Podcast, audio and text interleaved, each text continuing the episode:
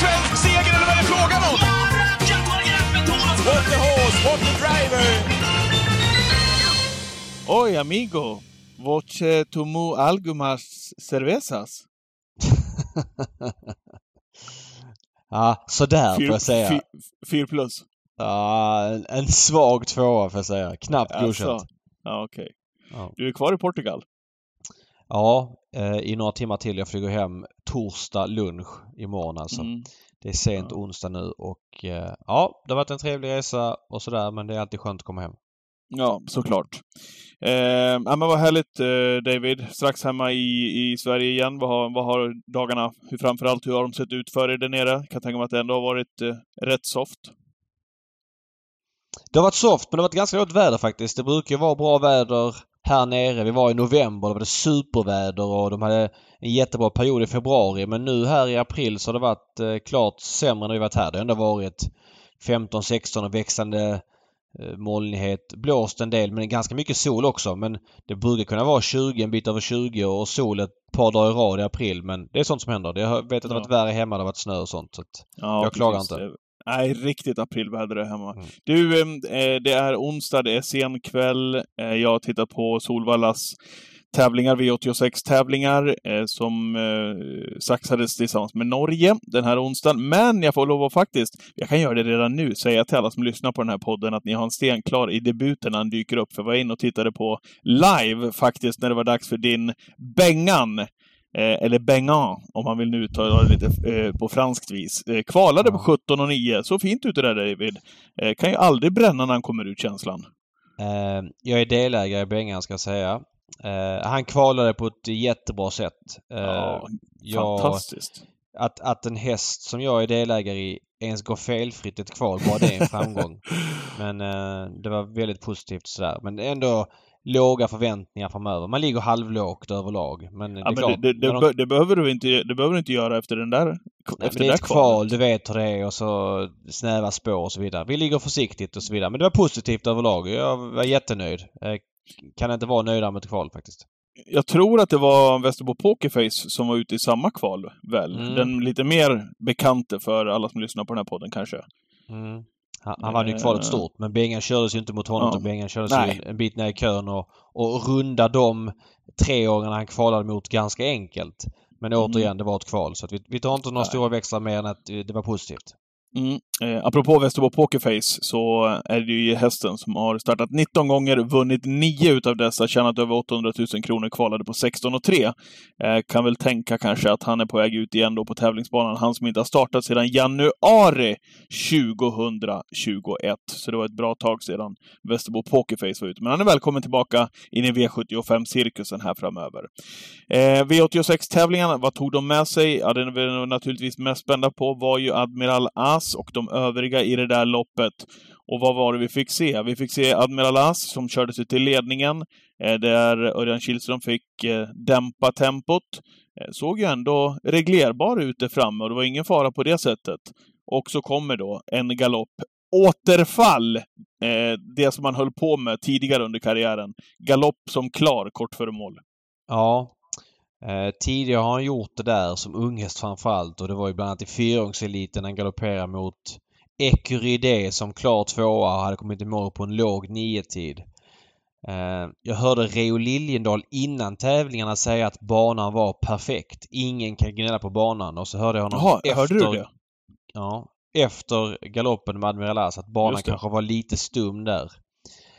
Jag vet inte. Eh, jag hade varit orolig faktiskt om jag hade varit Eh, ja men, jag, eller jag är orolig för Admiral Ass. Det är ju en elithäst som vi vill se de största loppen och det kommer vi säkert göra och Reo joggade honom efteråt och sa att det var ingen större fara utan han kändes bra efteråt och var pigg och glad och så vidare. Så det var, det var inget som oroade honom där och då. Men det är klart att galopper i slutet av loppen aldrig är positivt och ja, eh, nu ska jag gå lite händelserna i förväg men om vi tänker Elitlopp och två hit för en sån häst. Den känslan har jag haft lite tidigare också att jag tror inte att han gynnas av det. Och fick väl lite mer vatten på den kvarnen att jag tycker att han inte känns så het i ett Elitlopp. Givet att han ska vara med för att det finns inte 16 tillgängliga som är bättre. Och han är ju grymt spännande eftersom han fortfarande kommer underifrån och menar ja, en galopp till slut. Han, han vinner ju loppet. Det var ingen feg galopp utan han vinner ju loppet utan galoppen. Men ska han klara två hit och, och, nej, jag har svårt att säga att han ska kunna få en topplacering i Elitloppet. Därmed är det inte sagt att han inte ska bjudas in för han är så pass het men nu går händelserna i förväg och det är så jag känner. Jag vet inte, vad känner du? Nej, eh, lite samma. Också orolig för, för honom. Just det att det är Admiral As. Hade det varit en annan häst som hade betett sig sådär, eh, ja men då hade man väl kunnat lagt det liksom i, i tillfällighetsfacket på något vis. Men när det kommer tillbaka på Admiral Ass, att han springer ut sådär lite grann med rumpan och liksom bryter ut och Örjan kan inte hålla kvar honom. Och så kommer galoppen. Eh, då, då blir jag lite orolig. Var inne och kollade på honom också här. Senast han förlorade ett lopp felfritt, nu galopperar han ju idag, men mm. senast han galopperade, eh, eller som han eh, inte vann ett lopp när han gick felfritt, då får vi gå tillbaka till november 2020. Det säger lite grann om vilken häftig häst det här är. Det är ju så att när han går felfritt så vinner han sina travlopp. Så har det ju sett ut eh, stora delar utav hans karriär.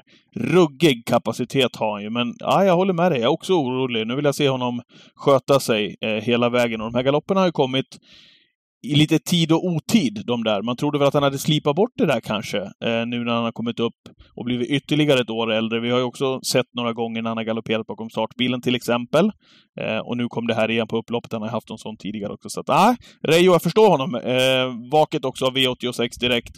Eh, Patrik Fernlund, reporter där, sprang bort och gjorde en intervju med Örjan Kihlström först. Han körde av eh, för att sedan följa upp med Reijo Liljendal. Härligt att få det serverat till sig hemma i tv-soffan. Och dessutom en reaktion ifrån Reijo Liljendal också vid bankant där, som man fick i efterhand. den kameramannen hade stått kvar och bevakat Reijo under loppet när han förbannad, besviken, drar handen i, i staketet där. Så att eh, härliga känslor som förmedlades hem till CV-soffan och Liljendal har lite grann att fundera på. Så kan vi väl säga.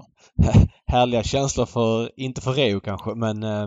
Nej, men härliga känslor som förmedlas. Ja, liksom. nej, det är det där man vill åt. Ja, självklart. Ja. Nej, men så här, sen handlar ju inte allt om Elitloppet. Det finns ju lopp innan och efter som han skulle kunna funka i och det är min personliga åsikt att två hit är ett minus. Men det känns som en häst som är...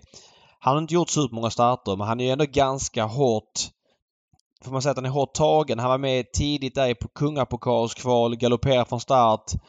Eh, La 40-50 meter, körde sig kapp fältet och var så här fyra och kvalade in till final.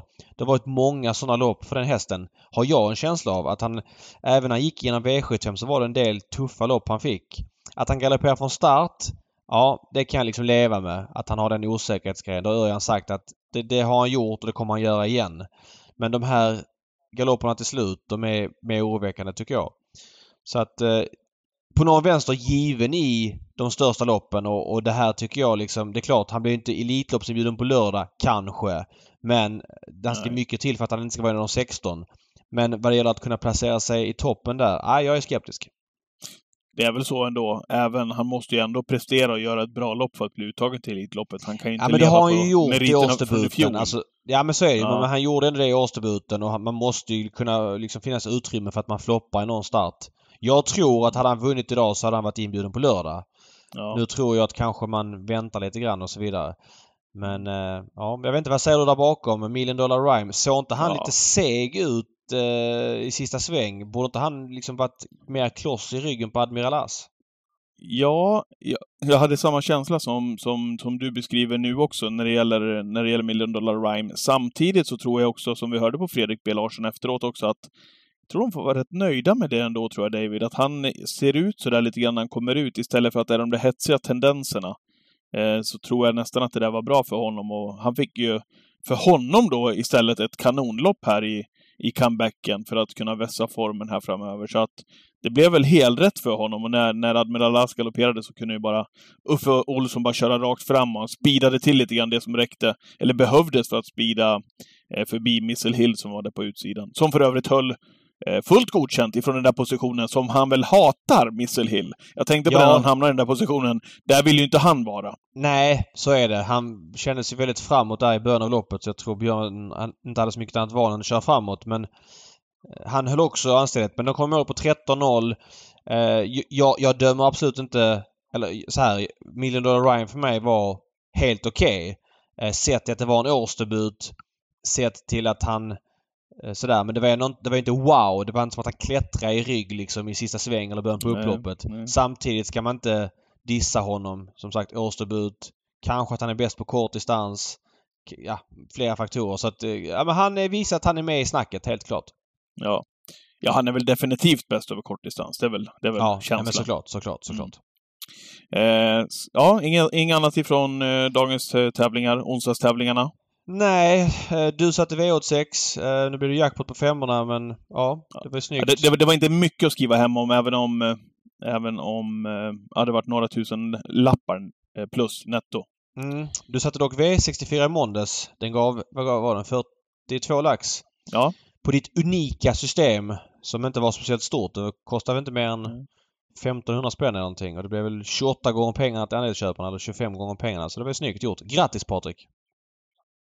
Tack. Formen sitter där och nu säger du så här, nu ska vi skruva upp. Nu har du haft så bra stäm här på spel och lekkontoret, sa du här innan vi körde igång podden, att nu ska vi skruva upp lite grann till lördagen så vi får ett bra system där. Mm, men så är det ju. Man anpassar ju insatserna på systemen efter hur het man är och efter hur omgången ser ut. Och det känns som en rolig omgång på lördag med jackpot och du är stekhet så du kommer... Det är många som spelar V75 med dig helt enkelt. Ja, eh, annars, eh, ja men sådär. Napoleon Cash, Wallach kommer att bli en faktor på V75 framöver. Annars eh, Konrads Anette som för övrigt är en helsyster till den här Bengan som jag deläger vann sitt första lopp på Mhm. V86. Mm. I övrigt, de här norska loppen tycker jag är skittråkiga. Och Ja, det är tråkigt när man satsar, saxar med Norge. Men jag förstår att man gör det. Man har ett spelutbyte. Mm. Så det är inte svårare än så. Nu var det jackpot idag så nu var man tvungen att vara inne och rota. Annars kan jag lägga omgången åt handlingarna. handlingarna. Ehm, där Napoleon Cash vann spurtade Twigs Honor bra i sin comeback för Björn Det är din Goop. favorithäst. Den också! Du ser att jag har många favorithästar. Ja men det är Eh, dina favorithästar, så är det. Ja, ja, så är det. Jag gillar, jag gillar Twigs Honor. Jag har gjort det ända sedan han var tre år där och kvalade in till kriteriet. Har följt, följt honom noga. Eh, han gick ju jättebra till som tvåa, men eh, kikar man till så är det ändå anmärkningsvärda siffror på världens bästa pilot. För det är han väl ändå, Björn Goop. Eh, hans siffror, ja vi kan väl börja med som kusk. Eh, hans kuskstatistik så här långt, David. Mm. Under 2022. Åtta i segerprocent. Det har väl inte Björn Goop varit i närheten av. Alltså, nu vet jag, han har inte luftat eh, de bästa såklart. Han har kvalat eh, ett gäng hästar här den senaste tiden som är på väg ut och många som kommer ta för sig säkert i årgångslopp här framöver. Kan man tänka.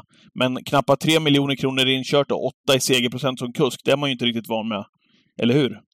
Nej, så är det. Eh, men det är ju den ena tar ut det andra eftersom det är så att han måste köra sina egna hästar. Han är travtränare och inte catchdriver som många av de andra. Så blir det ju att när de hästarna i sin tur inte haft någon form och han har varit i Frankrike i vinter inte varit hemma och tränat och de ska starta igång. Då blir det liksom en snöbollseffekt av hela grejen. Och att hans kuskstatistik eh, är så pass eh, svag om man får säga det. det. Det är liksom inget konstigt tycker jag.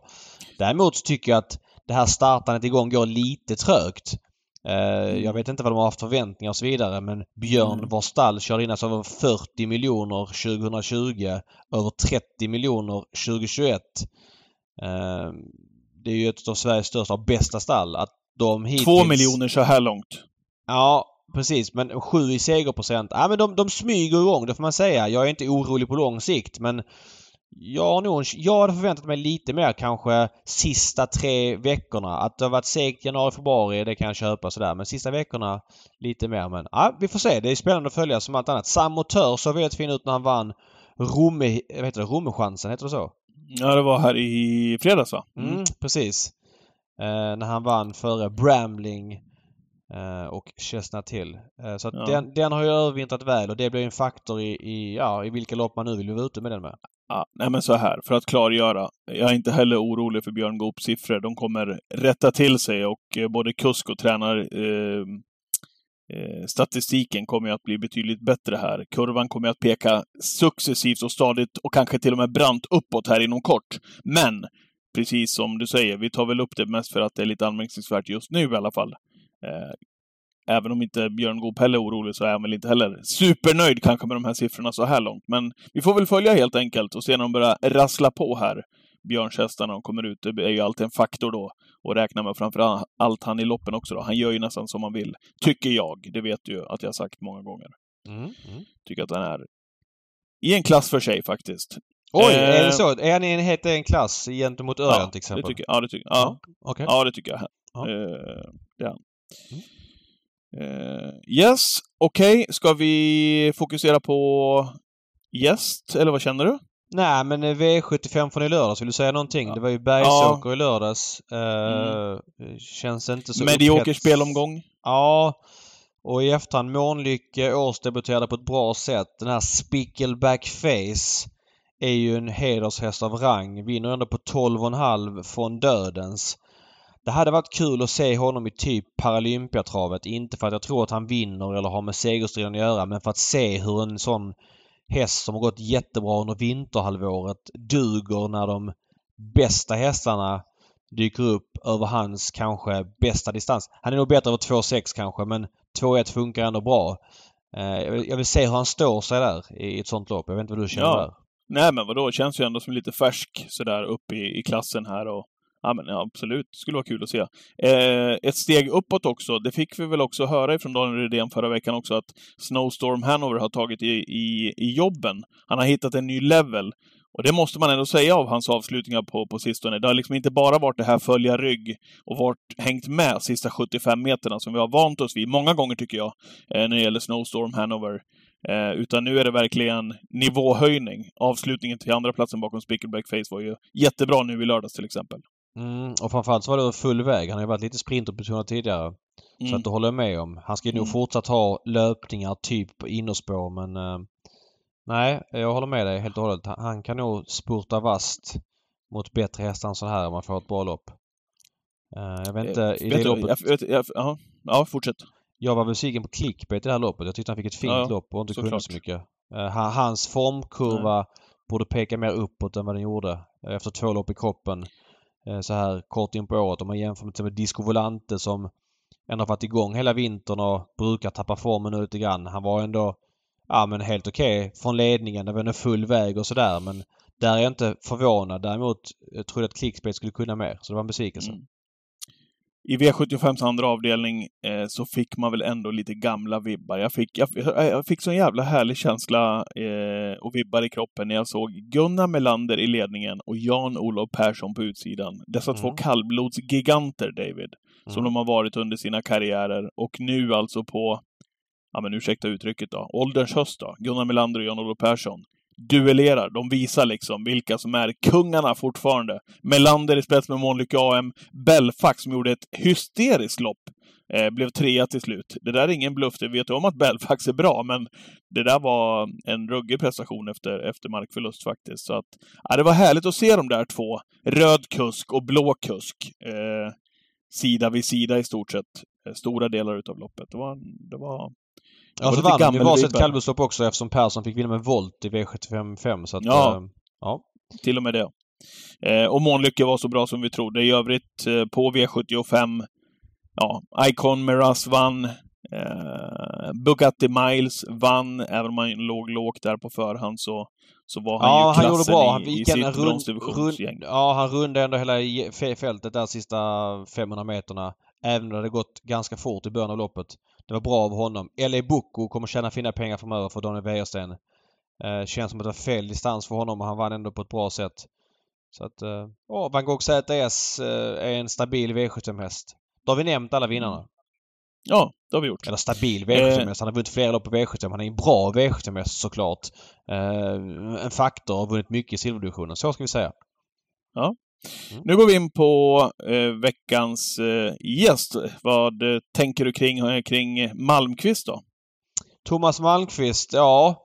eh, Det är en av tränarna vi har velat ha i podden en hel del. Eh, Mm. Stekhet fast lite under radarn, så skulle jag säga. Det finns mycket intressant att snacka med honom om.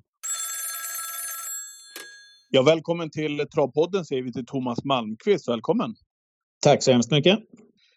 Jag måste säga det här. Eh, vi har ju fått några förfrågningar här på när det är dags för Thomas Malmqvist att gästa podden. Jag tror också att du var inne på det här för ett gäng avsnitt sedan David, när du sa att ja, men alltså, Malmqvists resultat, det har gått lite grann under radarn för min del, sa du David. Kommer du ihåg det? Ja Och vi sa wow, vilka siffror! ja, men just för att det är i Frankrike. Alltså så här, man följer ju travet i Frankrike såklart, de bästa loppen. Men det finns ju väldigt mycket penningstinga lopp under eliten och utanför Vincennes där Thomas har gått väldigt starkt. Thomas, du får själv berätta om dina framgångar framförallt i vinter i Frankrike. Hur ser du på dem? Ja, men det har gått bra. Alltså, det är ju så här att eh, det är lite grann som du säger att man kanske är lite eh, här i Sverige att man är väldigt enkelriktad just på vintermeetinget. Uh, nu hade jag ett bra vintermeeting också så att uh, för min del var ju det också bra men uh, egentligen så kan man väl nästan säga att sven, fransk travsport börjar efter vintermeetinget för det är ju då alla banor öppnar ju um, upp helt enkelt och just bara Vincennes kör mindre. Det är ju en, Vincennes vintermeetinget det är ju när eliten startar.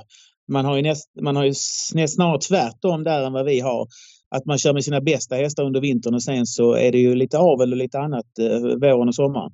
Mm. Mm. mm. Kan, kan, du berätta hur det funkar?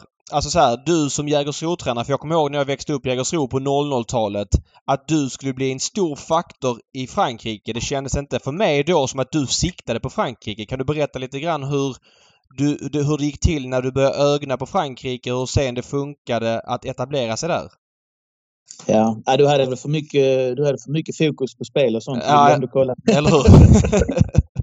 det, det, det, är stor sannolikhet. Alltså det, det var väl rätt så många år sedan jag började lite grann. Vi provköpte lite hästar och tog hem här och, och tränade upp och åkte ner och tävlade lite. Och vissa blev faktiskt väldigt bra också. Va? Så att det var väl inte det. Men Eh, sen har jag, jag tycker precis som vi, vi, när vi började här att eh, det är fantastiska prispengar där nere. Eh, det är ett roligt tävlande. Man tävlar på massa olika banor åt båda hållen. De ser lite, de ser, det, det, är inte, vi har en ganska så enkel modell i Sverige. Det är 1000 meter vi kör vänstervarv och det är det är ungefär likadant. Vi, vi dividerar om ett upplopp är 50 meter längre eller inte.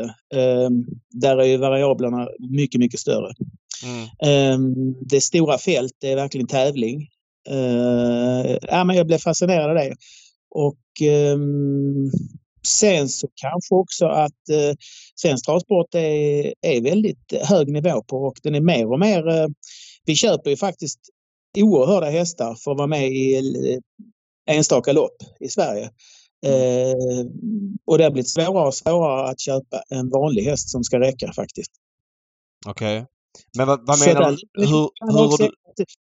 Ja, om, du gick på, om du går på auktion med 100 000 kommer du inte så långt längre. Nej. Nej. Du kommer längre i Frankrike menar du? Nej, men du har ju med, du, du har ju, det, finns ju, det finns ju lopp för de hästarna också. Förstår du? Det finns inte lopp till de hästarna här utan ja, men, alltså, det finns ju många stora lopp alltså så tillvida. Men det, det är ju E3 Kriterium, Derby, ja, Storchampionat och Breeders Crown och lite sådär. Va? Men det är ju samma sorts hästar som är med i den toppen. Sen finns det ju inte så mycket pengar för de andra hästarna att tjäna. Eh, under, det, under den toppen. Mm. Så, och det gör ju att de hästarna har ju större möjligheter i Frankrike. Det finns ju lopp hela tiden. Och det var som ni inledde, samt, eh, inledde lite grann med också att eh, det är mycket prispengar förutom vintermeetinget. Men du Thomas, om man kollar till siffrorna här så ser man att du har legat eh, mellan 2018 och 2020 på inkörda pengar, ja, men någonstans runt 8-9 miljoner. Och så går man in och kollar på fjolåret under 2021. 17,6 miljoner kronor. Alltså hur har den här utvecklingen sett ut och vad tänkte du när du började ladda upp för Frankrike och testa Frankrike? Och hur, hur, hur liksom har det utvecklats? Hur har den resan sett ut? Ja, men det, det var väl att jag provade att åka ner med lite hästar först. Eh, och det, det var min sambo Camilla som åkte ner med dem och så kom jag ner emellanåt bara. Och eh, vi fick lite hjälp av eh, både Björn Goop och Marie Norberg där nere då med platser och sånt. Och Eh, men sen gick det ju bra direkt faktiskt. Och plötsligt så var det 7-8 hästar, sen var det 10 hästar, sen var det 15. Och sen så kom det här då eh, på tal lite grann med, med Hunter Valley då som är storhästägaren där via Björn Goop. Och eh, ja, då tog jag det jobbet och så i det jobbet kan jag då även ha mina egna hästar. Va? Mm. Uh, och det har ju, på den vägen är det sen då att jag har fått mer hästar och bättre hästar.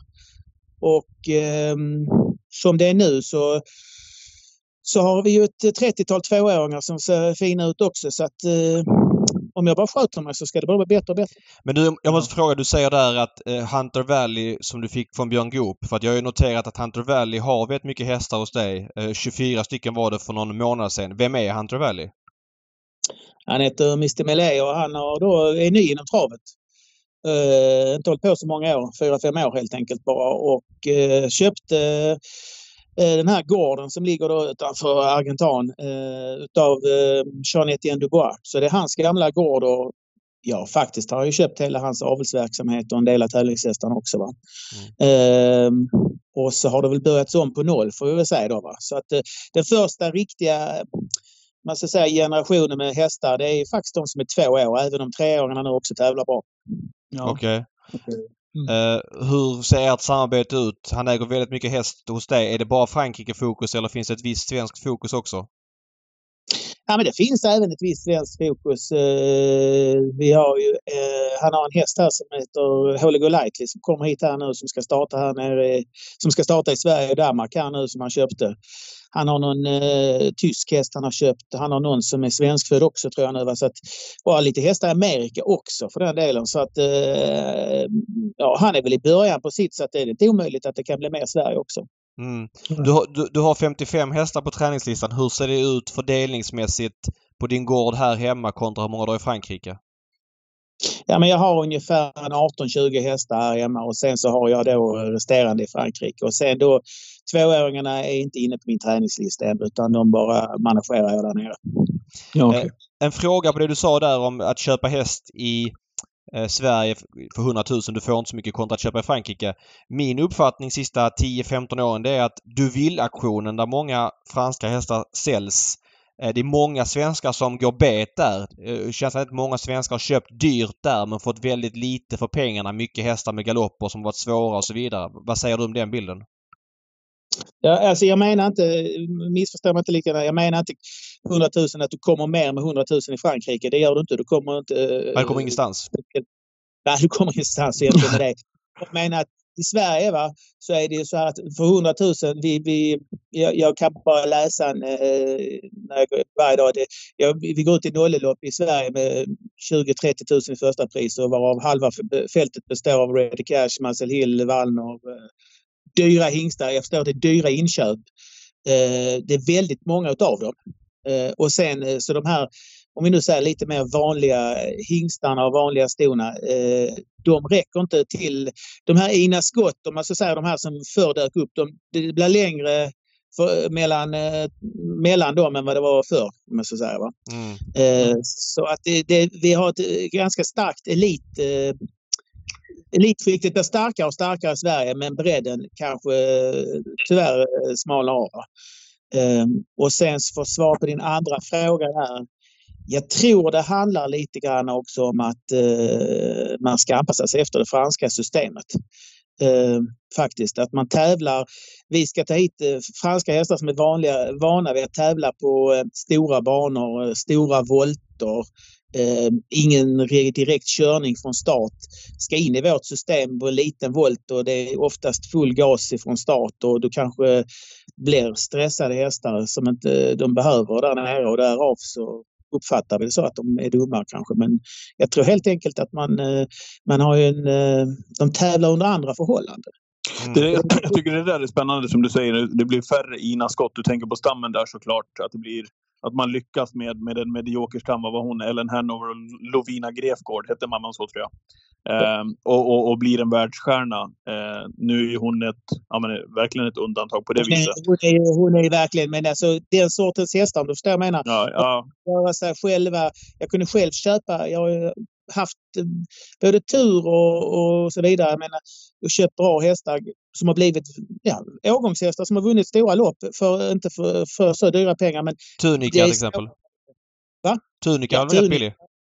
Han sa till en det återrop på en auktion och jag fick den i träning och den var E3. Mm. Så det, det, men det händer inte, jag tror inte det händer längre.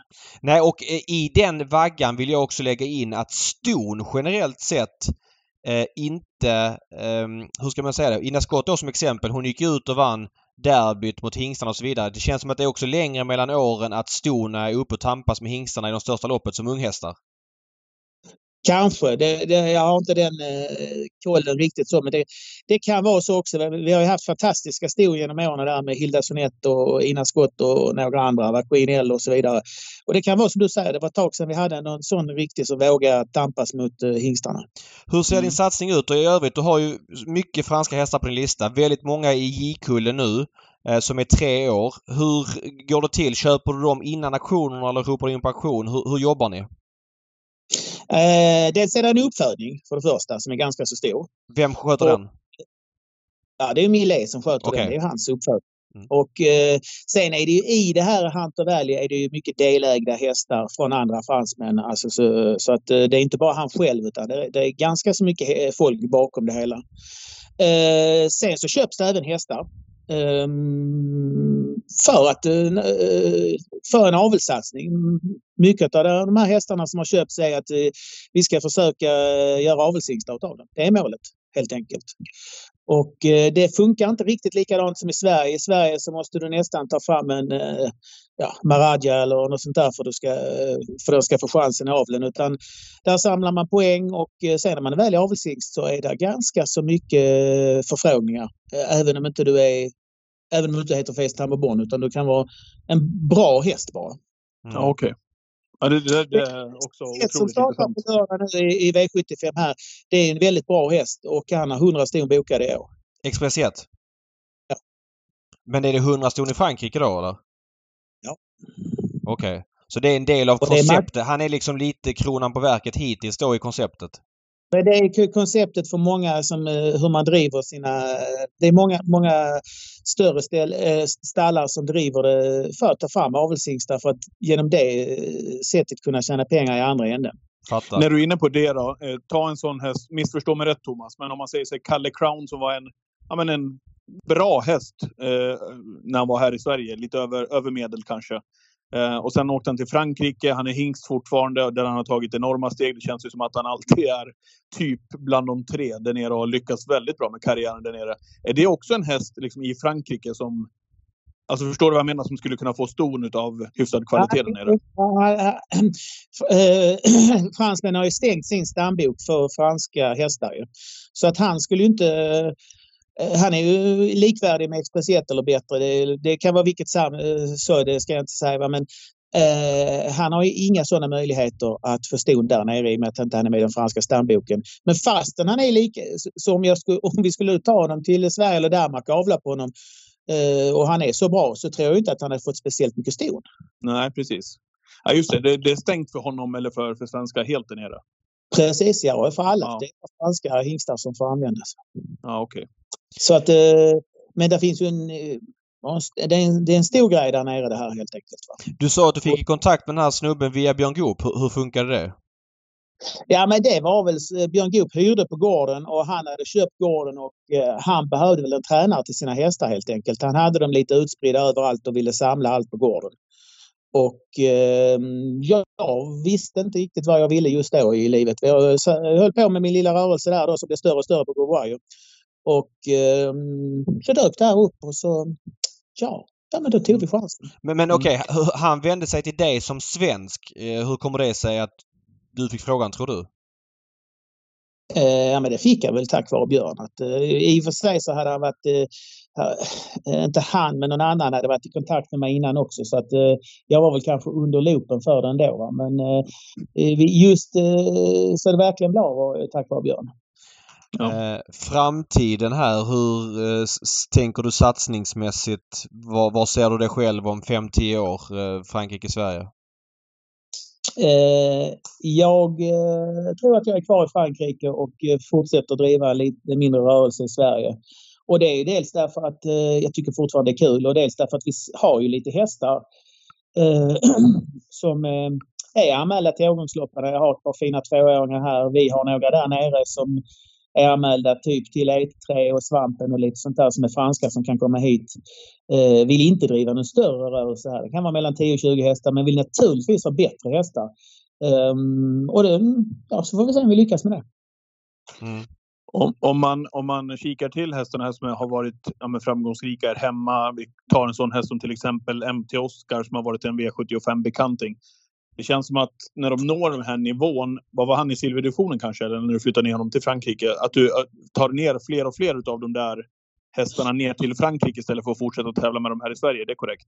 Så kommer det ju säkerligen bli. Utan när, när de inte har årgångslopp att tävla i och de har kommit tjänat... Du behöver ha tjänat en 100 000 euro, runt miljonen, för att du ska komma in i loppen där nere. Uh, så um, tycker jag att de har bättre förtjänstmöjligheter här. Sen har vi då eller, tvärtom också att vi kommer nu skicka hem en med här som vi har tränat upp där nere. Plus att vi jag tog ju hem Holy Water och eh, utav den anledningen att han trivdes inte på Vincennes. Han, eh, han tävlar bra varje gång han tävlar på andra banor men när det mest bara kördes på Vicent under vintermeetinget så tog vi hem han här ja. Utav att tävlat där nere så har han ju blivit så hård så han har både varit etta och tvåa i, i gulddivisionen. Och, mm. eh, det, jag kan väl säga som så här att eh, då kan jag väl tycka att både Express 1 och Kalle Kran är egentligen bet, mycket bättre hästar. Så att, eh, jag kan väl också tycka faktiskt att de som, de som får tävla där nere, det, det, det, det, kan vara bra att komma ner med en häst som har tävlat här och man står lätt inne lite i handikapp. Och man kan säga så här typ MT Oscar och lite annat. Men de där som tävlar på hög nivå där nere och kommer hit, de, eh, de är tuffa de hästarna.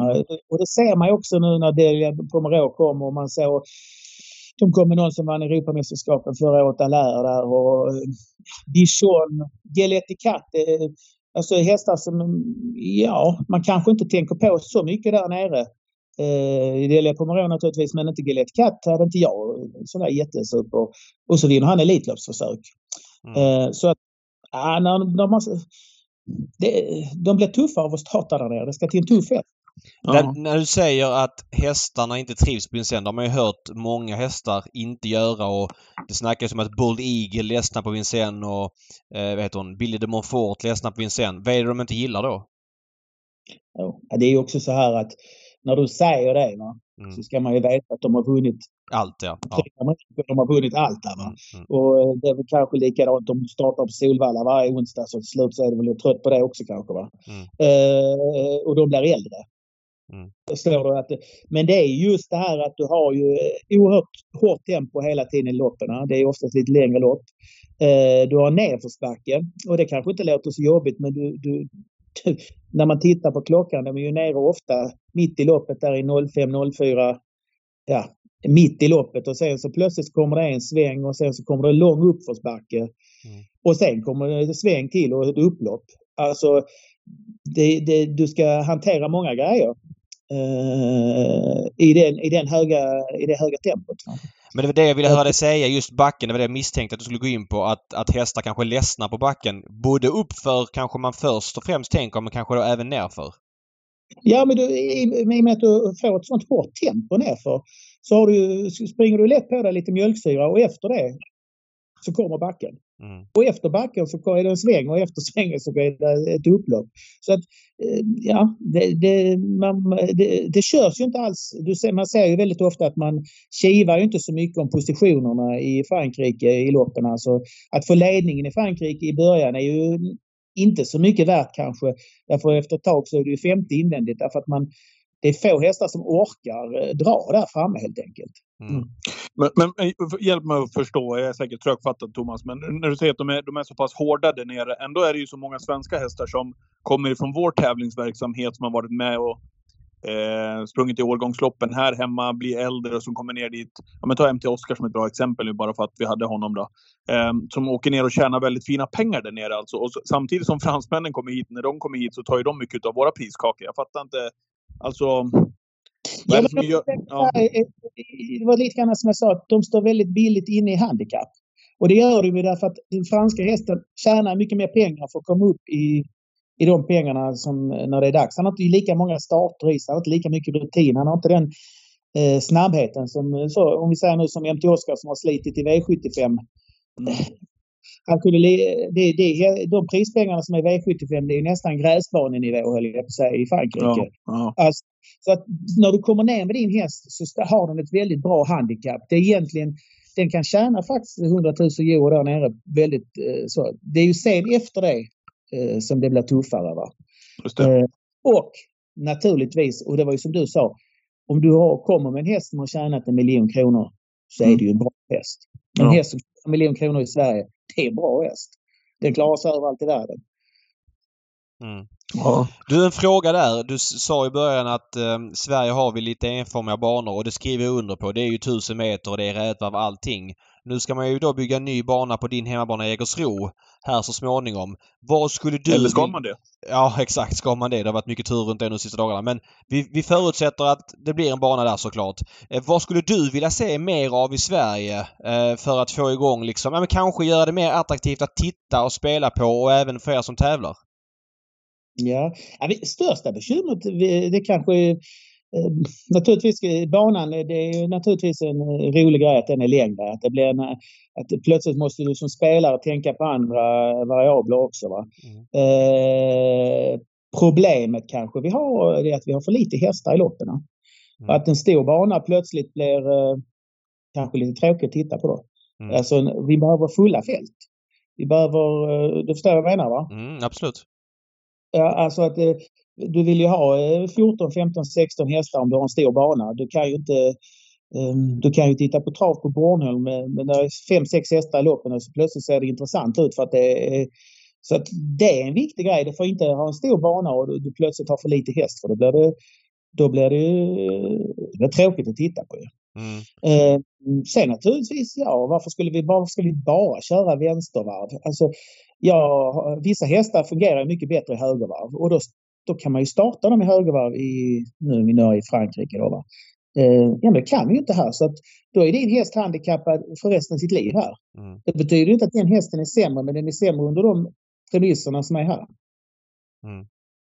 Ja, jag instämmer helt. Alltså, och de har ju gräsbanor och det är liksom upp back, småbackar i viss, på vissa banor. Det, det är en större omväxling. Och, men å, å andra sidan bor det 60 miljoner i Frankrike och det finns väl 250 banor och så vidare. Så det finns ju lite mer att ta av. Eh, men, men vi är ju mycket mer eh, enformiga. Eh, jag måste fråga dig där om Jägersro. Du sa att det är eh, ja, men två hästar är tråkigt att kolla på. Jägersro är ju den banan, utan att ha data på det, men känslan är att unghästloppet på Jägersro ofta är väldigt tunna. Toppen är bra men det är väldigt få hästar eh, ofta. Vad är din analys av det? Ja, men alltså det är ju så här. Eh, det kanske låter dumt, men jag, jag tycker att eh, mina kollegor här på Jägersro är oerhört eh, duktiga och skickliga. Va? Alltså, allt från eh, Colgjini och Lövgren och Konrad och där, många andra. Va?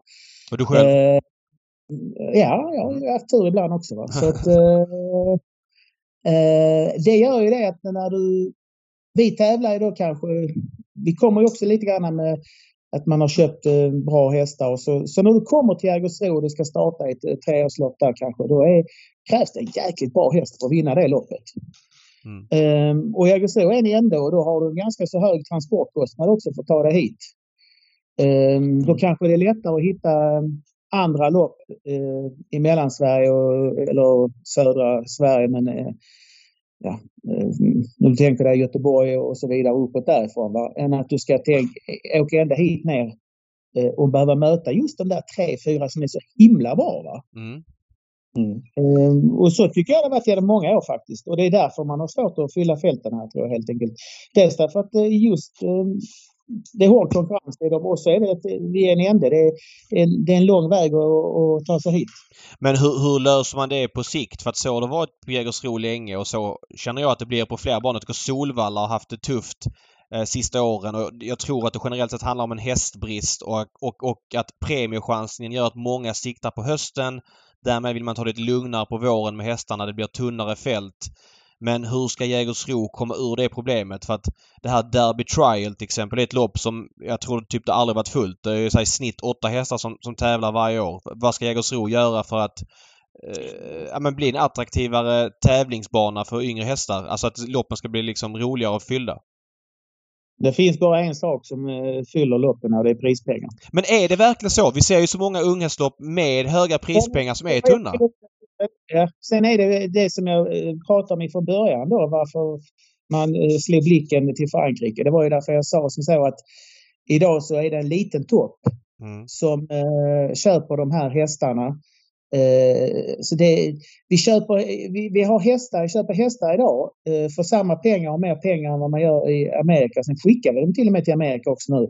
Förr så var det ju en sensation när det kom en amerikansk häst hit. Va? Mm. Idag har vi ju, ska inte säga att vi är lika bra, men vi har nästan lika bra arbetsmaterial.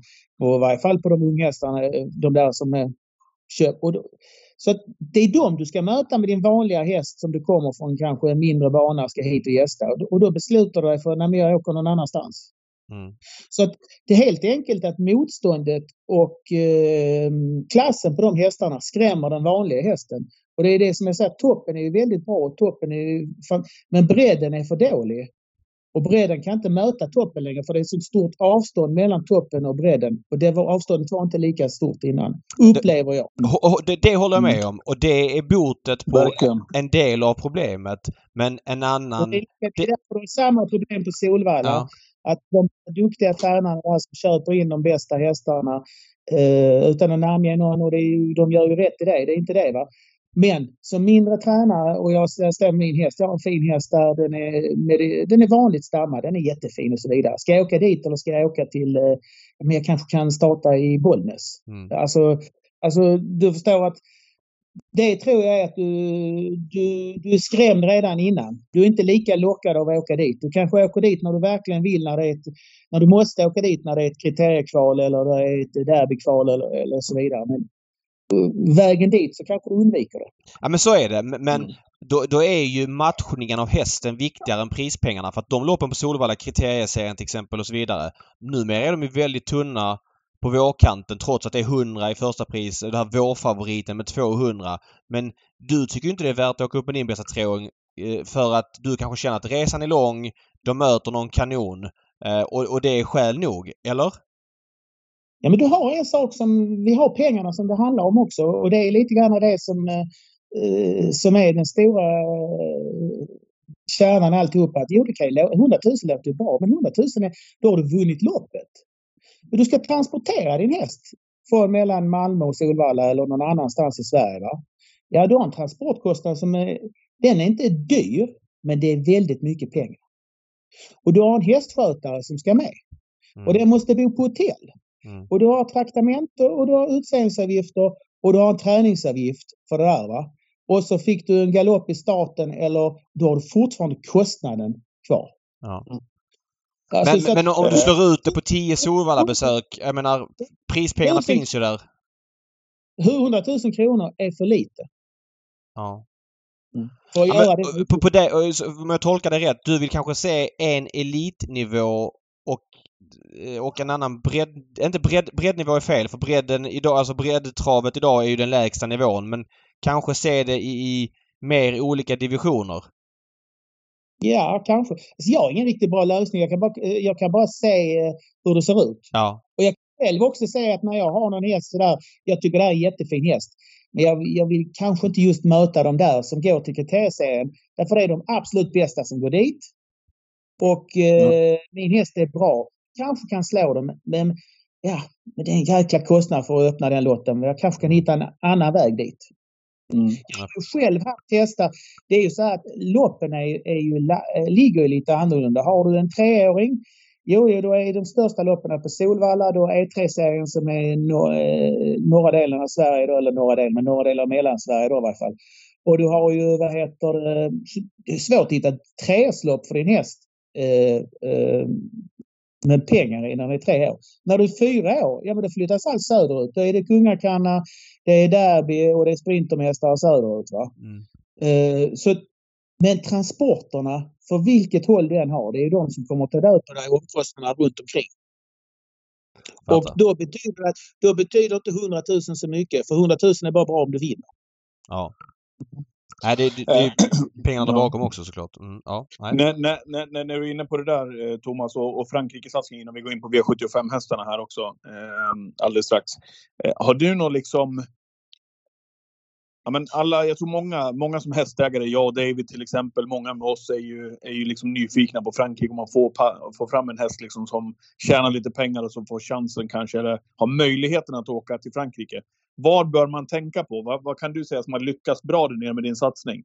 Vilka hästar är det som liksom du tror ja, men passar där nere? Vad kostar det att åka ner? För det hör man ju också ofta. Ja, man skickar till Frankrike. Det är jättedyrt alltså. Det är jättedyrt att skicka dem till Frankrike och ha dem där nere. Vad, vad, vad skulle du vilja säga till alla dem? Uh, ja, det vet jag inte riktigt hur de har tänkt sig. Uh, det kostar inte mer i Frankrike än vad det gör här hemma. Uh, att ha en häst i träning du betalar lite mer provision. och det är väl helt okej okay, för då betalar du på någonting som går bra. När det går dåligt så spelar det ingen roll, då har du samma kostnader. Ja. Um, så att, men naturligtvis om du åker fram och tillbaka hela tiden för varje start har du naturligtvis en, en eh, större. Men om du åker ner med hästen med vanlig veckotransport så är, så är det, tycker jag, en helt okej okay kostnad. Eh, ja, men du ska, din häst ska ha tjänat i varje fall 100 000 kronor så den kommer in i loppen. det är viktigt. Det är många hästar som skickas ner som eh, för att de har, men så har de tjänat lite för lite och då kommer de inte med i loppen eftersom man har, man har ett system där de som har tjänat mest i närmst, om man så säger, det som är i loppet där, om det är upp till en och en halv miljon, de kommer med. va? Eh, litet punkt 22. Ja, alltså 100 000, ja precis, eh, 100 000 euro. Systemet. Men om din häst har tjänat 60, 70, 80 000 euro, ja, men då, då, då kanske den bara kommer med ibland. Och eftersom mm. du bara reda, du anmäler annorlunda här, här, här har du definitiva mellan två, så du får reda på det två dagar innan start. Och då är det, all, då är det inte så jäkla eh, då ska det betyda att du måste ha hästen i 100 i form varje dag för du vet inte när du kommer med. Men det kan du är med två. Va? Så det är viktigt att du har tjänat pengar med hästen och eh, ja, men sen att du försöker hitta lämpliga lopp. Och att du hittar en bra samarbetspartner som du trivs med som är tränare till din häst. Du... Så typ en silverdivisionare liksom. Du, har, du en, har du en skaplig så är det tre plus silverdivisionare. Skicka ner till Frankrike så har en större chans att tjäna pengar där. Det tycker jag nog ja, faktiskt. Mm. Men du, bara kort. Vad skiljer sig avgifterna eh, Sverige mot Frankrike? Jag har fått för mig att det är dyrare häst i Frankrike, men så är det alltså inte? Nej, det är det inte. Du betalar mer provision, gör du. Hur mycket, hur mycket standard ungefär?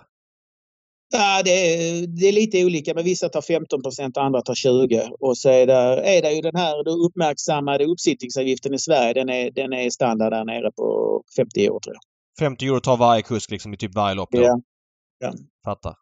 Du, bara kort. Yassi Perin, fantastisk häst som var grym i vinter och vann Prix Rocky Pin eh, på Prix d'Amérique-dagen. Ser ut att vara något alldeles extra. När får vi se henne igen? Eh, 13 maj på Vincennes. Då är det dags igen för henne. Och hur ser hennes plan ut framöver? Får vi se henne i Sverige någonting, tror du? Problemet är ju det att det finns väl kanske inget riktigt lopp för henne. Innan fanns det ju treåringseliten på Solvalla men nu har man väl gjort om den till Breeders Course-lopp och hon har inte varit anmäld till det. Va? Uh, annars hade det kunnat varit en... Uh, så att det, inte E3? Uh, hon är inte anmäld till nej, det. Nej, okej, okay, hon är inte det. Nej. Så att uh, om det dyker upp något större treårslopp så är det inte omöjligt. Hon kan, får hon gärna komma hit och titta på Sverige lite. Ja, fantastisk häst måste jag säga. Var hon billig eller? Django Riff där, hur hittade du henne? Eh, ja, men jag hittade henne faktiskt eh, själv och eh, ja, eh, alla tycker hon var billig men jag tyckte ändå att den eh, har respekt för 32 000 euro tror jag hon kostar. Va? Så att eh, hon var inte dyr på den aktionen kanske men ja, det är ändå lite pengar att handla häst för. Jag fattar. Ja, spännande häst. Eh, V75 lördag Jägersro. Det känns som det var väldigt länge sedan Jägers körde V7. Det var uppföljningslöpningsdagen i slutet av november. Jag vet Adrian var ute och sa att Sveriges tredje största bana, att det är för långt mellan V7-dagarna och framförallt på vintern när många har dåligt underlag. Jag gissar att du håller med honom? för mig är den... För mig är det, vet du vad? Jag, jag begriper ingenting. Nej. Du har Jägersro eh, som har en toppbana oftast. Alltså faktiskt eh, måste jag säga att eh, David som sköter banan här gör ett fantastiskt jobb. Mm. Och vi har ett klimat som eh, kan hålla vinter. Vi, behöver inte, vi skulle kunna kört barfota alltid om det var så. Mm. Eh, och eh, att inte Jägersro har med V75 och större lopp under vinterhalvåret. Istället så lägger man, lägger man V75 på banor som kanske skulle haft V75 en annan dag. Mm. Eh, det är tjällossningar, eh, vi vet inte om de hakar eller inte hakar och så ska vi spela om miljontals kronor. Eh, och så lämnar vi så mycket åt slumpen. Och de här banorna kanske inte alltid har resurser till heller till att sköta det som händer. Va? Mm. För mig förstår jag inte att man inte lägger det mer söderut, drar V75-systemet. Fattar. Det, men, det, ja. men nu är det som det är. Du har tre hästar till start i varje fall. Vi börjar med Alert Vendil som har varit lite av en skrällhäst på, på V7. Eller inte skrällhäst, men han skrällde väl någon gång och spurtar väldigt ofta bra. Vad kan vi förvänta oss av honom på lördag? Han kommer att gå bra på lördag. Han eh, kändes jättefin i jobb idag och han eh, gick bra senast också. Hamnade bakom en trött konkurrent i en final. Ja, det var den dagen över. Eh, tyckte han var bra som tvåa gången innan och eh, han har eh, ett intressant läge. Eh, han är ganska startsnabb. Och, eh, men han är lite osäker när han är framför. Han kan galoppera när han har framspår. Mm. Men jag, han är faktiskt uppe i en V75-klass att han, han måste helt enkelt ha ett bra spår om han ska räcka och det har han. Och jag tror att jag kommer prova att köra honom barfota runt om och jag tycker att han ska vara med bland de tre, fyra i, i den klassen faktiskt. Eh, barfota runt om. Han har väl gått... Jo, det var länge sedan var det. förra sommaren gick han så, men det var ett tag sedan. Det var ett tag sedan, va? men då var han kanske inte helt mogen för det. Men jag tycker att han, uh, han är starkare nu så han ska kunna klara av det. Största orosmomentet är om han går felfritt eller inte och det är 50-50. Och går han felfritt så tror jag att han är långt framme. Jag fattar. En liten varning där, så han är väldigt lite spelad just nu? Uh, ja. Ja. ja, men jag, jag har nog tänkt så. Ja. Eh, och sen... Det är bra. Eh, Express 1 har vi, Express 1 har vi pratat om här eh, tidigare. Vad, vad har du för känsla kring honom och vad, vad är det för sorts kaliber i den här tycker du? Ja, men det, är, det är en jätte, jättefin häst som eh, tappade här för två år sedan eh, lite grann. Han blev, var väl inte helt kurant och så vidare. Och så fick vi ta över honom. Och så har han blivit bättre och bättre. Och han är väl lite grann, eh, lite till åren kommen så nu då och eh, har ju är väl lite grann, inte den kalibern som Bold Eagle, det är väl lite grann samma, samma grej där att han är lite, han är bättre på andra banor än vi ser. Helt enkelt. Mm. startade han i Kano och då var han väldigt bra och vann lätt på en 11 tid. Eh, sist startade han gick hyggligt men inte mycket mer tyckte jag men tog inte en puss när han kom in ens. Um, ja, vissa dagar så tävlar han bättre på Vincennes än han gör andra men du vet inte när du åker dit. Däremot när han har tävlat på som vi säger släta banor så går han nästan alltid bra. Och nu har han inget bra lopp och därför så tar vi eh, den här turen och kollar lite grann om eh, han ska vara aktuell för eh, fler äventyr till Sverige. Ja, han har ju varit startsnabb på Vincennes och det borde ju passa ganska bra i de svenska storloppen. Hur ser du på spetstriden här från spår 1? Ja, men jag är nöjd med spår 1 och jag hoppas att han kan hålla ut dem. Och kommer vi där så kör vi där. Mm. Eh, sen, sen ska man också ha lite i åtanke att eh, det körs inte lika hårt från start i Frankrike. Så att, eh, men, men han, är, han är väldigt startsnabb i franska, franska mått mätt är han startsnabb. Sen om han är det här, det vågar jag inte svara på. Varför kör Pierre vid kryss? Han har tränat hästen förut och kört den många gånger och kör den bra. Ja. Och eh, ja, det är en trevlig kille som kan köra. Jag tänker resan upp till Sverige. Det finns många svenska kuskar och så vidare. Alltså det är ändå ett statement att plocka upp honom för det. Eller har han andra ärenden i Sverige den här helgen? Eller du bara vill ha upp honom eller han vill köra själv? Eller hur funkar det? Han skulle shoppa lite sa han. Jag vet inte. Aha, Nej. han, nej, men det var väl inte så. Det finns väl många kuskar som kan köra hästen. Jätte, jättemånga. Men ehm, Ja men nu tog vi det här beslutet att Pierre har kört hästen och så då gjorde vi det. det mm, och, och, jag vill bara säga att det är skitkul för att mixen är det roliga. Man vill ju ha mixen bland kuskarna, inte bara samma gäng som kör hela tiden. Nej, nej men det kan väl vara en eh, krydda detta också att han är med här. Mm. Då samma lopp har du fem Holy Water som har skrällt på V75 och gått väldigt bra efter den skrällsegern. Vad förväntar du dig av honom? Um, ja, jag han, han har redan uh, han har överraskat mig. Jag, jag trodde inte att han skulle vinna gulddivision. Uh, det trodde jag inte, men han, uh, han var väldigt bra när han vann på Axvalla och då var jag glad för det. Och sen så tyckte han gick bra i Kalmar också som fyra. Sen gjorde han ett oerhört lopp i Göteborg och var ju faktiskt nära att vinna igen. Mm. Så att um, jag får nog omvärdera och säga att får han bara rätt lopp så tror jag inte han vinner, men han kanske kan vara bland en trea, fyra, femma. Fattar. Eh, men alltså Express, Express Jet som är det mest svårbedömda för spelarna. Det, du, du tycker ändå att han ska kunna duga om liksom han har dagen? Om han har dagen och är loppet i Jag är inte överraskad om han är med och hugger där framme. Mm. Mm. Ja, men jättebra Thomas. Eh, ja, verkligen. Supertack! Ja, tack så mycket för att du var med och lycka till i helgen och så hoppas jag att vi får se Jassi Perin här någon gång under 2022 för det är en fantastisk häst. Fixar du bara ett bra lopp så kommer jag. Jag lovar, jag fixar en propp Åbergskvällen så får du köra, kör, får du köra 10 med henne där. Jättebra Ja, bra, Thomas. tack. Tack så mycket. Ha det bra. Tack, tack. Tack. Hej. Thomas Malmqvist med sina tankar och idéer och vad, vad, vad härligt att få prata med honom och snacka om att han har hittat sin grej där med att flytta hästarna till Frankrike och som de går där också, där nere i Frankrike. Det är, det är häftigt att se vilka siffror han visar upp. Ja men framförallt hela konceptet med eh, verkar som ett syndikat som äger hästarna och det finns en tydlig målbild med vad man vill. Eh, jag har inte riktigt hört om det här tidigare. Inte i Sverige och det är klart att det finns ju lik, liknande koncept men nej, det är väldigt målmedvetet och skulle faktiskt vilja veta mer om hur man jobbar. Mm, mm.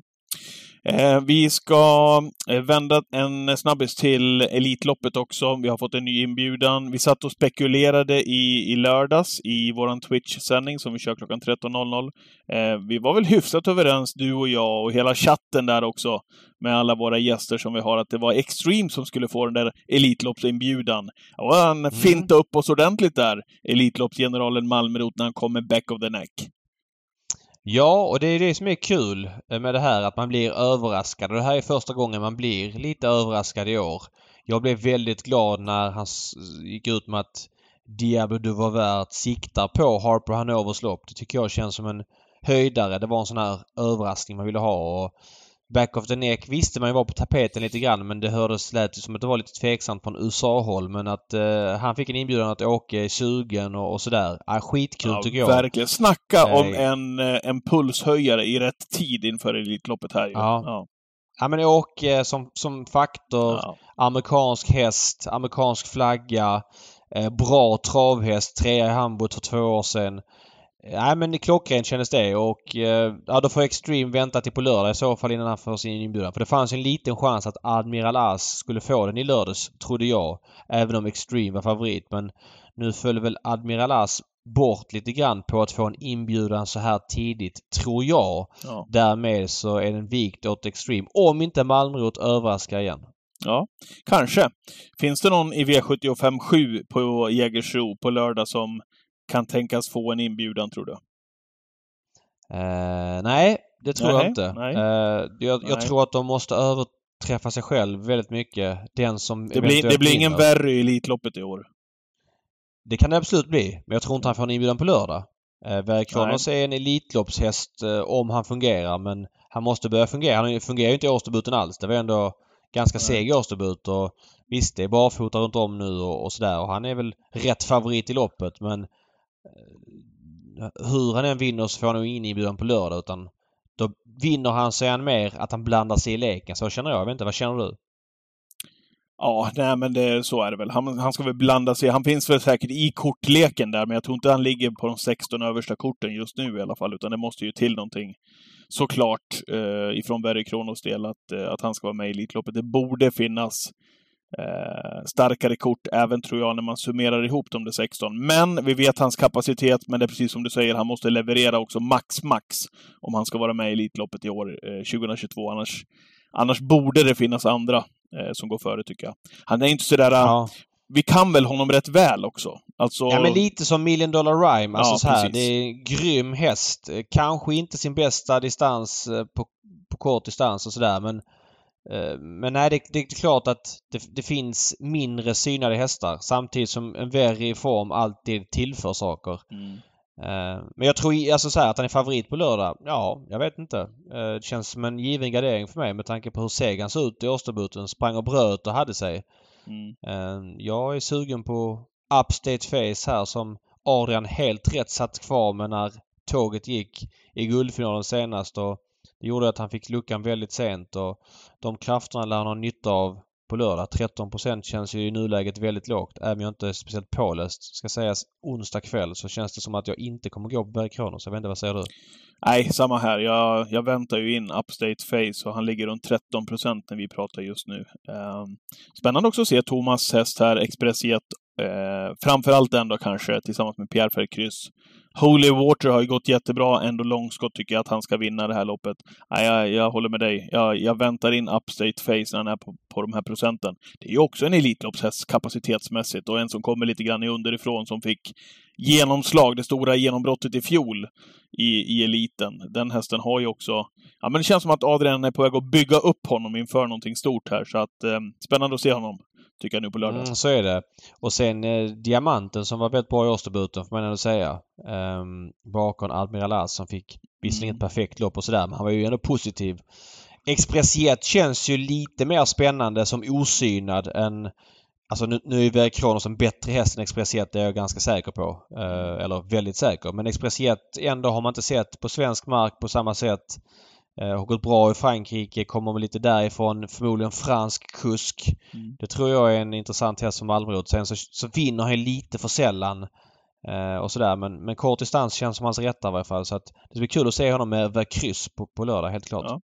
Eh, en kortis bara om V75s tredje avdelning. Det är Silverdivisionen också, där vi får se Rackham, hemmahästen, tillsammans med Kristoffer Eriksson i favoritposition. Eh, det var ju comeback för Rackham i den senaste starten. Det var väl V86 om jag inte missminner mig. Man satt och tittade på honom.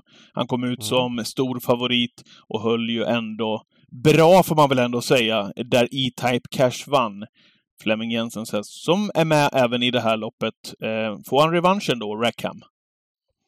Ja, alltså Rackham är ju en fantastiskt kraftfull häst och en av många som blir roligt att, att följa i sommar. Alltså han kan dyka upp i princip var som helst. Så bra är han. Eh, jag har ju gått på honom två gånger. En gång som lite så här halvfavorit och en gång som klar favorit. eh, På V75. Han har galopperat båda gångerna. Han har en svag punkt i starten, så är det bara. Eh, ja, punkt slut. Så är det. Så får vi se lite grann om han löser det på lördag. Men han blir ju klar favorit och blir han det så är jag rätt sugen på att gå emot. Så känner jag. Jag vet inte hur du känner? Jag gillade, jag har gillat intrycket här på, dels på, på Lunden när E-Type Cash vann. Eh, och även nu senast då. Eh, och det verkar som att han har tänt till i den nya regin hos Flemming Jensen som, som verkar gilla den här hästen också. Eh, han är på 13 procent i talande stund. Så att den är tidig för mig. Jag tror att han mycket, mycket väl kan ge Rackham en match igen på lördag. Mm. Ja, spännande. Mm. Uh, Rackham eh, har mycket att bevisa som klar V75-favorit. men Inte som häst för då har han visat sig att han funkar väldigt bra. Men Mm. ja, vi får se. Ja. Mer, mer V75-snack blir det såklart på lördag på vår Twitch-sändning på skriver man det Gambling Cabin 13.00 drar vi igång Mm. Så är det. eh, med senaste nytt. Mm. Kul med jackpot på lördag. Man är ju extra peppad, så är det ju.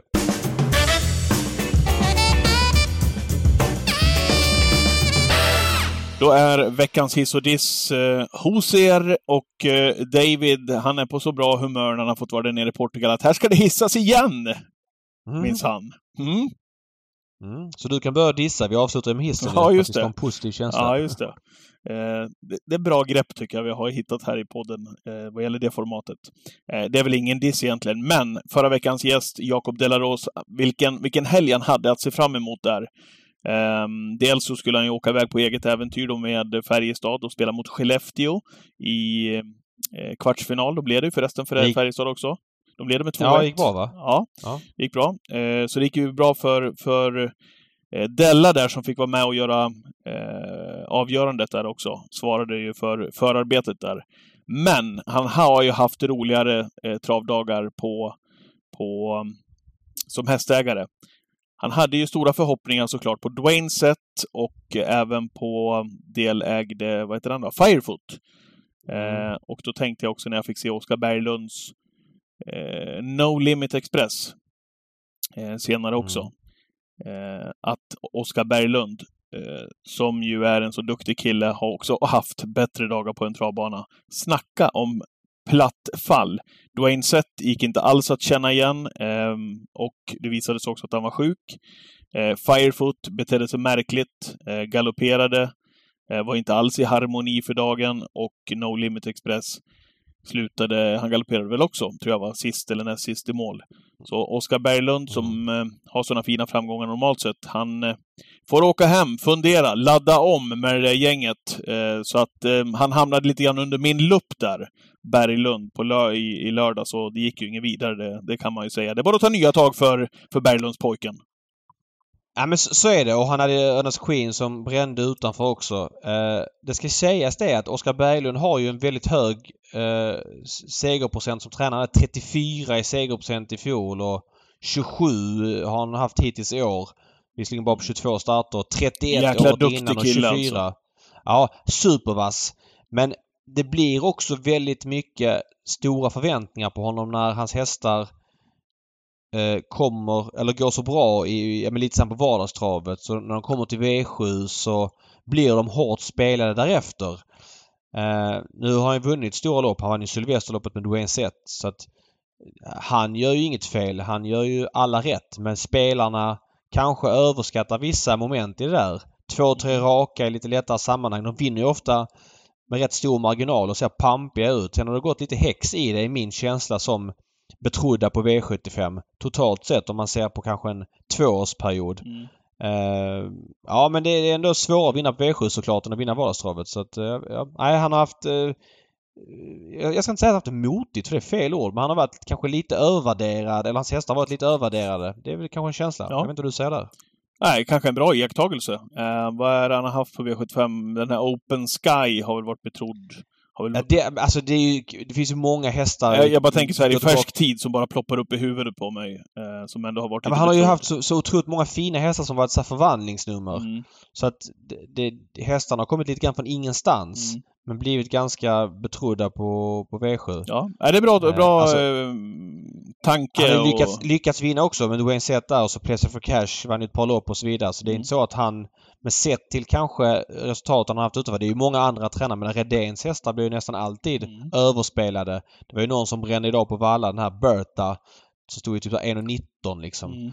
Eh, och det blir ju för att det går bra så att, ja. Ju... Ja, men som du säger, kanske lite övervärderade kostym just av den får- anledningen. Ja. Ja, men en kostym man får klä sig i när man är duktig, så är det bara. Ja. Eh, ja, är det min tur att hissa? Ja. Ja, eh, jag hissar Ludvig Colgjini. Eh, och jag ska berätta varför. Det jag läste en intervju igår i Expressen med en Suleiman Yüksel. Stor hästägare som är delägare bland annat i Ecurydé har satsat väldigt mycket på travet och det är skitkul tycker jag. Men han är med och äger Bordeaux S som har skickats ner till Fabrice Solois. Och Fabrice Solois är ju dömd för dopning bland annat då i samband med Elitloppet 2016 när hans Unmec Repré hade höga halt av kobolt och det var även hans hästar som hade det i Oslo Grand Prix samma år och han är ju bannad i Sverige i princip för all framtid men har fått tillbaka sin licens i Frankrike. Och då de här, den här Suleiman Yüksel uttalat sig att alla är värda en andra chans. Ja, det kan man säga och vad man vill om men den här Suleiman Yüksel hade även en häst hos Ludvig Colgjini, ett tvåårigt stor som Ludde sa upp helt enkelt bara för att Ja men har du hästar Fabrice Solar så är inte jag intresserad av att ha dig som ägare. Det var så jag tolkade eh, nyheten som, som kom här i kvällspressen. Jag tror det var Expressen eller om det var Travtexten som Ja, hade den. ja. Eh, och det tycker jag är klockrent gjort av Ludde. Visst, en häst för honom han tappar det är väl varken från eller till och det är lätt att göra det i hans kostym när man har liksom det att falla tillbaka på som Ludde har. Men lik förbannat ska det göras. Eh, man riskerar att sabba en relation med en hästägare som man kanske har fler hästar längre fram. Och Ludde är ju en åsiktsmaskin som tycker till om det mesta och det, det, vi har lärt oss att älska honom i travet för det. Men han har ju väldigt stort vad ska jag säga, rättspat, som man säger det. Mm. Väldigt eh, korrekt, ja, men korrekt liksom gjort. Jag tycker det är skitsnyggt att han gör så. Eh, inget ont om den här hästägaren men eh, Ludde tycker att det är fel att ha hästar hos Soloir och då gör han bara som han vill och det är inte svårare än så. Nej. Därför blir Ludde veckans hiss. Ja, bra. Eh, bra i- iakttagelse eh, där, David. Kollade förresten upp lite eh, Berglund-hästar här. Kommer ihåg den här Nahid, vad fin den var också. Den har också Mm, vunnit mm, V75-lopp. Eh, Okej, eh, vet du, vi ska alldeles strax runda veckans podd. Vi ska bara eh, ta hand om eh, det tråkiga eh, beskedet som vi möttes av eh, tidigare i den här veckan, nämligen att travvännen Sven Melander har lämnat oss. Eh, vad är din relation till eh, Sven Melander sett till eh, travet, David?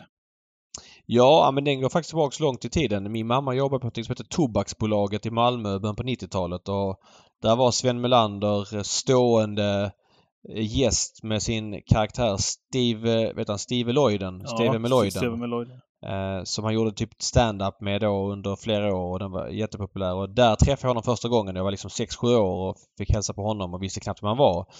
Men sen var jag på Hambletonien 2001 när Scott Knight vann för övrigt och då hamnade jag bredvid Sven Melander i restaurangen och frågade honom du, jag vill jobba med trav-tv när jag blir stor. Var ska man jobba då liksom? Ska man gå till kanal 75 som var rätt nystartat då? Nej, nej, nej. Du ska inte till kanal 75. Du ska börja på OTV. Det är de som gör trav-tv liksom. Eh, och Mm. mycket så blev det. Jag började som praktikant på OTV 2006. Nu hade jag säkert fått ny som OTV efter Ändå, det ja. om det inte hade varit för Mm. svensk skull. Men eh, nej, det var där jag hörde om OTV första gången och det var sen dess jag hade det målet klart. Så att eh, på så sätt eh, ett stort inflytande. Sen jobbade jag aldrig med honom i trav-tv för han var långt före min tid. Men eh, ja, intervjuat honom någon gång sådär och nej, alltid supertrevlig, alltid på gott humör. Nej, en person jag gillade väldigt mycket liksom. Mm. Så att det var jävligt tråkigt. Du måste ha jobbat en hel del med honom. Nej, eh, inte en hel del, men, men lite grann när jag började. Eh, Mm. För jättelänge sedan. Och då var det ju, det var ju på tapeten då med Benny och Sven som körde de här badmössorna. Mm. De, var ju, de var ju utskällda utav den lilla klicken eh, travnördar. Det gick ju inte alls Ja. hem där, utan syftet när de, när de körde badmössestuket, Benny och Sven på onsdagarna var det. Eh, det var ju Mm. liksom att nå ut till den breda publiken, vilket man lyckades fantastiskt med. Eh, det var ju man hade alltså över en halv miljon Jajamän, tittare ja. på onsdagar 22.30 Mm. i TV4. Det kan de inte stava till idag kan jag säga. Att, Nej, det kan de definitivt inte stava till och på den tiden det var ju jättebra siffror även då. Så att Mm. eh, det ska man vara ödmjuk för. Jag förstår att man som travnörd och travvän tyckte det där var segt att man behandlar travet så. mm. Eh, Jag vet inte om omsättningen gynnades av det men jag såg alltid på de programmen Ja, som precis. 15, 16, 17-åring och spelade inte en spänn. Så att någonting Nej. lyckas man med i alla fall. Ja.